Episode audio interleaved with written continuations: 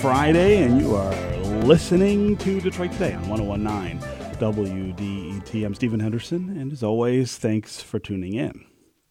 Although the pandemic is still dragging on here in Michigan, as we were just talking about, there are signs of life that are starting to come back in our local economy. As you drive around, you probably see lots of signs on businesses saying, we're hiring. And that seems like it'd be good news for people who were laid off in the early days of the pandemic. Think of all the people who lost work in the last year. But so far, that return to work hasn't been as easy for many workers. And that's especially the case for leisure and hospitality workers who work in hotels and for travel and tourism companies here in Metro Detroit. A lot of these businesses were restricted or completely shut down for large parts of the last year. And as they start to reopen and jobs come back, workers who lost their jobs are worried that they might be left behind.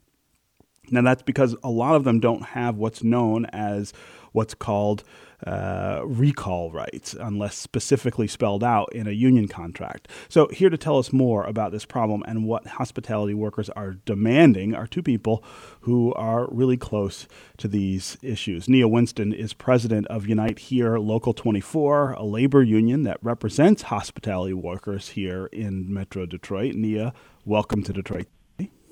Hi, Stephen. Thank you for having us.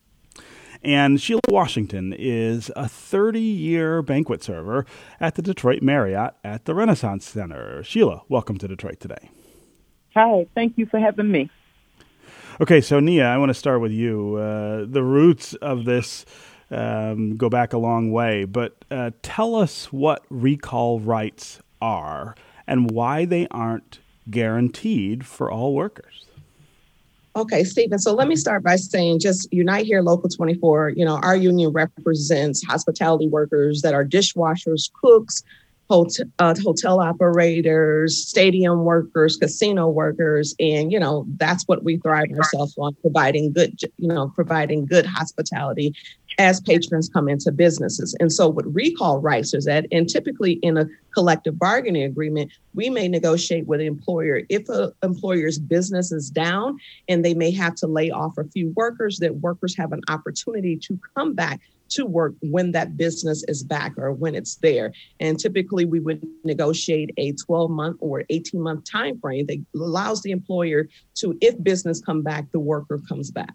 And that's what recall rights are. But unfortunately, you know, the hospitality industry, if you don't have a union contract, you don't have recall rights and no contract was ever set up for COVID. You know, the devastation of completely closed venues or reduced operations, and no employers under any obligation to bring back or rehire long-term workers. Right. So, so these are workers who kind of sit in a in a particular category of uh, uh, of workers and don't have a protection that might be available to other to other people. So, so tell us what happened to leisure and hospitality workers when the pandemic hit and how they've been trying to get by since then.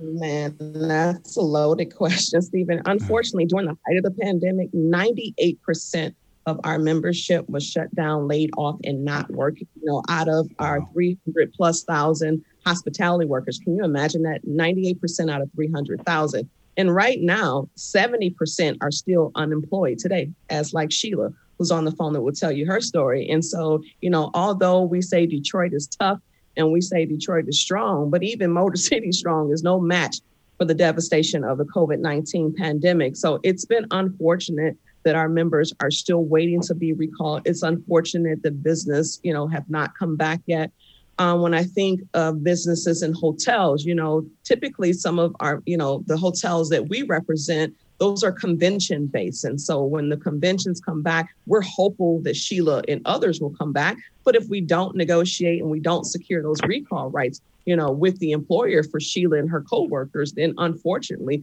Sheila could be replaced. And I just can't imagine and we and we're not going to let that happen on our watch where you have workers who work in a, a particular industry quite frankly that built a hospitality industry. Mm-hmm. um, we have workers that work in our industry 30 40 years that are still you know they want to get back to work. They're eager to get back to work. They've been fully vaccinated and they're waiting but unfortunately have not received the call and is unsure whether or not they will.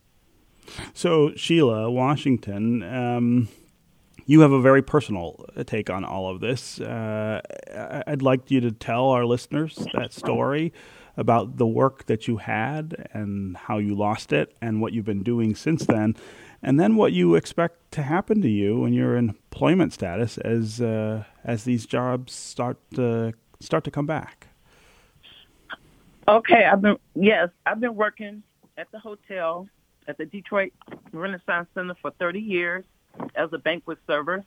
And what has affected me the most is my benefits. You know, over 30 year period of time, you know, you I had health care.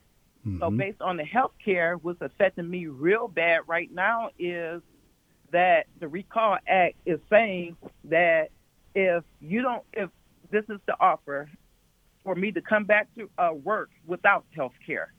Right now, I'm without health care because the my benefit expired April 9th. And so without health care, you know, I don't have no way of, you know, taking care of myself other than mm-hmm. the fact that, you know, it was negotiated through the union and with the government, a COBRA plan, a plan. And right now I'm waiting on that to kick in. And as so, a result of, as a result of um, the Recall Act and not being able to come back to work, and uh, and what they're asking is like, if I come back, they want to treat me as a new hire, saying that I want to erase everything that you know we built in a relationship relationship together away, and I want you to start all over so that I can occur all the benefits that I'm used to having.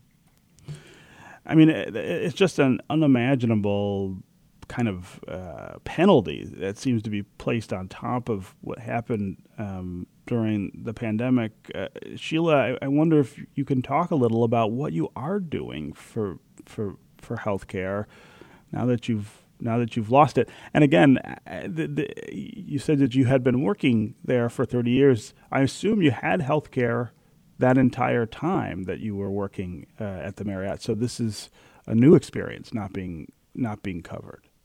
Yes. Um, for 30 years, I have had health care.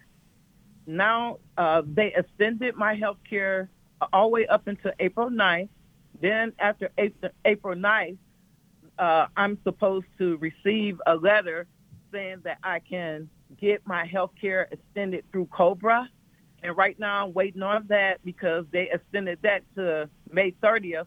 And so, in the meantime, I do not have any health care and no, there's nothing I'm doing about it because I'm waiting to, um, you know, get the letter saying that, you know, so I can fill fill it out and send it back in so that they can um, extend my health care to September the 4th. Wow, wow, Sheila, I'm really sorry about that uh, about that situation. Uh, Nia Winston, uh, this goes back to the local preemption law, I guess, that was signed by former Governor uh, Rick Snyder, another another turd he left behind, I guess, in the punch bowl. Uh, uh, remind the audience of what that law was about and how it's affecting this issue right now. Yeah, unfortunately, that Michigan law it was enacted when Snyder was govern, you know, our governor, and it preempted local lawmakers to passing such laws we're requiring or asking for and extending workers or giving all hospitality workers, whether you're union or not, you know, recall rights, the right to come back to work when the business come back.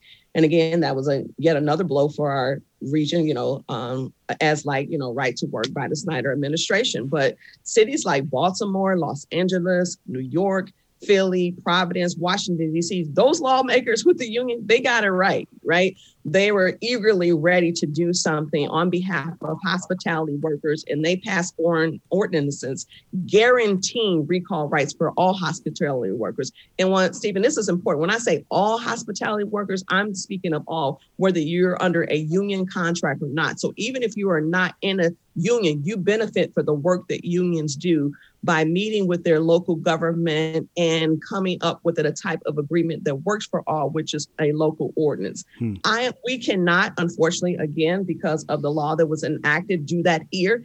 Um, in Detroit, which really uh, teased me off uh, the most because these workers have been through a lot, primarily women uh, people of color, black and brown. And it just is devastating to me that we have to keep going back and forth with yet another blow. But I like to say, once we get knocked down, we're not knocked out. We're going to keep fighting. So I'm hopeful on Tuesday that, you know, our Detroit City Council, I'm urging them to pass a resolution that's urging all Detroit hospitalities employers to guarantee uh, recall rights for all hospitality workers, again, whether you're union or not. And so we're, we're hopeful for that. And, and again, that'll be a resolution if they pass it. It can't be an ordinance, uh, and it, it, can't have the, the force of law. You, you cannot require employers to do this the right way.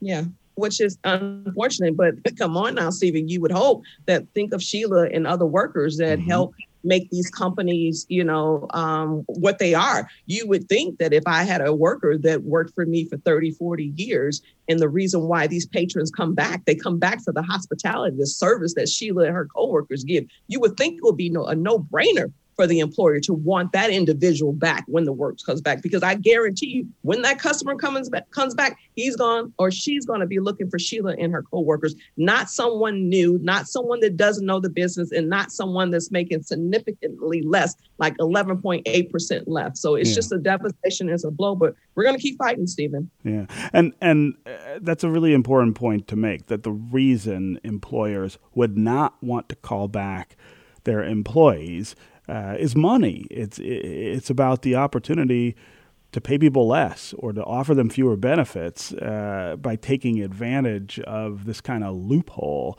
uh, that that doesn't require them to do that. And so, I, you know, look, uh, this is the kind of behavior we see too often from from employers and and and businesses, uh, but it, it, it is especially galling, I guess, to see it happen during a pandemic when everybody is hurting the way they are and when everyone has suffered uh, the economic devastation that the pandemic brought with it. The idea that you wouldn't pull uh, your loyal and long-standing employees along with you back is is really a grating idea. I, I, I guess I have a hard time understanding how uh, how anyone could do that. Um, if I could just make one other point? Sure. Our industry has had tough challenges throughout the decades. I mean, when 9-11 hit our airline industry so those workers there took significant cuts mm-hmm. but we worked through with the employer and we were able to make it they were not replaced and the same as then when the hotel you know when the recession hit the same thing we did the same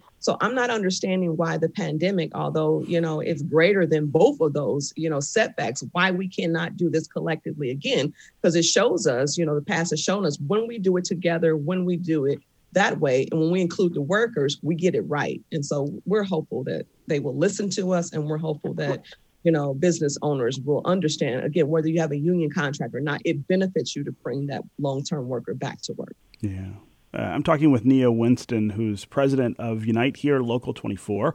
It's a labor union that represents hospitality workers here in Metro Detroit. Uh, I'm also talking with Sheila Washington, who is a 30 year banquet server at the Detroit Marriott at the Renaissance Center. We're talking about uh, what happens as people are recalled to work uh, here in Metro Detroit as the pandemic kind of subsides. Uh, hospitality workers may be left out in the cold because their uh, employers are not going to be required to call them back the way some other uh, the way some other industries are. Um, give us a call if you want to join the conversation. Do you think workers should have the right to be recalled after an event like a deadly pandemic? Uh, we especially want to hear from you if you're involved in the leisure or travel or hospitality industry. Give us a sense of what the last year has looked like for you and uh, what you're anticipating uh, as the world opens back up. As always, the number on the phones here is 313 577 1019. That's 313 577 1019. You can also go to the WDET Facebook page and put comments there. Uh, or go to Twitter and hashtag Detroit Today, and we'll try to work you into uh, the conversation. Uh, uh, Sheila, I want to talk a little more about what life has been like the last year. Uh, as you said, you worked 30 years uh, at the Marriott. Um, yeah. J- just the inability to to go do the job. I mean, obviously there's an economic consequence, but but just not being able to work, I would imagine, has been something of a of a difficulty uh, for you to get your mind around. Yes, it has. Um, you know, like being on unemployment and the uncertainty of it because it's not like you, you know, over the over this year, you know, they came up with you know plans, you know, to help us. So you you get so many weeks this time, and then without any notice or anything, you don't know if you're going to be extended or anything like that. You just got to wait till they come up, build another plan, and then finally they'll build another plan, and then you know that you're secure for a certain amount of time. Then that'll run out, and then they'll build another plan, but you don't know if, you know, when that plan is going to end. You're just, you know, riding a wave, Yeah. and that's uncertain. And then the fact that, okay, even with, you know, the healthcare concern going on, you know, it fact, you know, now the auto insurance and healthcare wants to be married together. Mhm. So now, you know, how we pay a lot of money for our car insurance here in Detroit.